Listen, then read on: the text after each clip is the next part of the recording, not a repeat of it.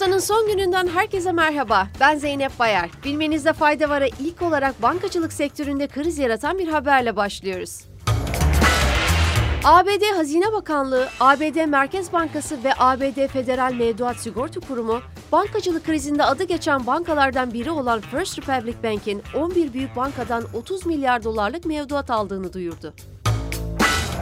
1985 yılında kurulan First Republic Bank'in geçen yıl sonu itibariyle 212 milyar dolarlık varlığı ve 176,4 milyar dolarlık mevduatı bulunuyor. Bankanın mevduatlarının yaklaşık %70'in ise sigortalı olmadığı belirtildi. ABD basınında yer alan haberde First Republic Bank'i kurtarma çalışmalarına katılan 11 büyük bankanın arasında JP Morgan, Citibank, Bank of America, Goldman Sachs ve Morgan Stanley'nin de yer aldığı aktarıldı. Bankacılık sektöründen bir haberle daha devam ediyoruz. Avrupa'da bankacılık sektörü açısından tedirginlik yaratan Credit Suisse krizinde bankanın İsviçreli bir diğer banka UBS ile birleşmesi de gündeme geldi.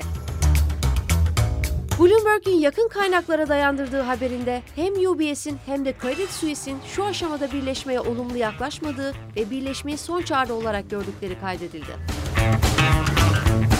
Daha önce devlet kurumlarında TikTok kullanımına yasak getiren ve bunu ulusal güvenlik sorunu olarak tanımlayan ABD'den TikTok için yeni bir yaptırım sinyali geldi.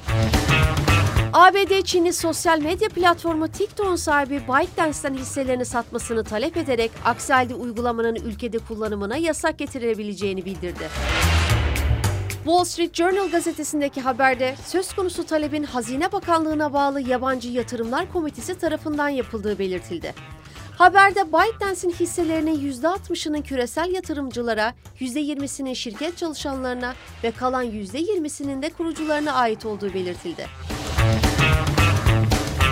Sırada TikTok ile alakalı bir başka haberimiz var. İngiltere'de güvenlik endişeleri nedeniyle bakanlar ve devlet memurlarının kullandığı elektronik cihazlarda TikTok'a yasak getirildi.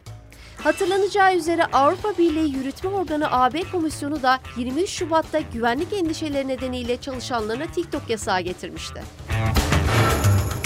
Son haberimiz Avrupa'da sağlık sektöründe görülen grevlere ilişkin. İngiltere'de greve giden sendikalar ile hükümet arasında süre gelen maaş artışı anlaşmazlığında uzlaşıya varıldı.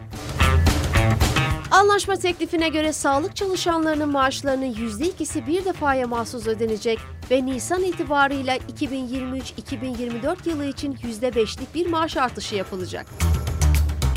Benzeri bir sorun yaşanan Hollanda'da ise 64 hastanede maaşlarının iyileştirilmesini isteyen yaklaşık 200 bin sağlık çalışanı greve gitti.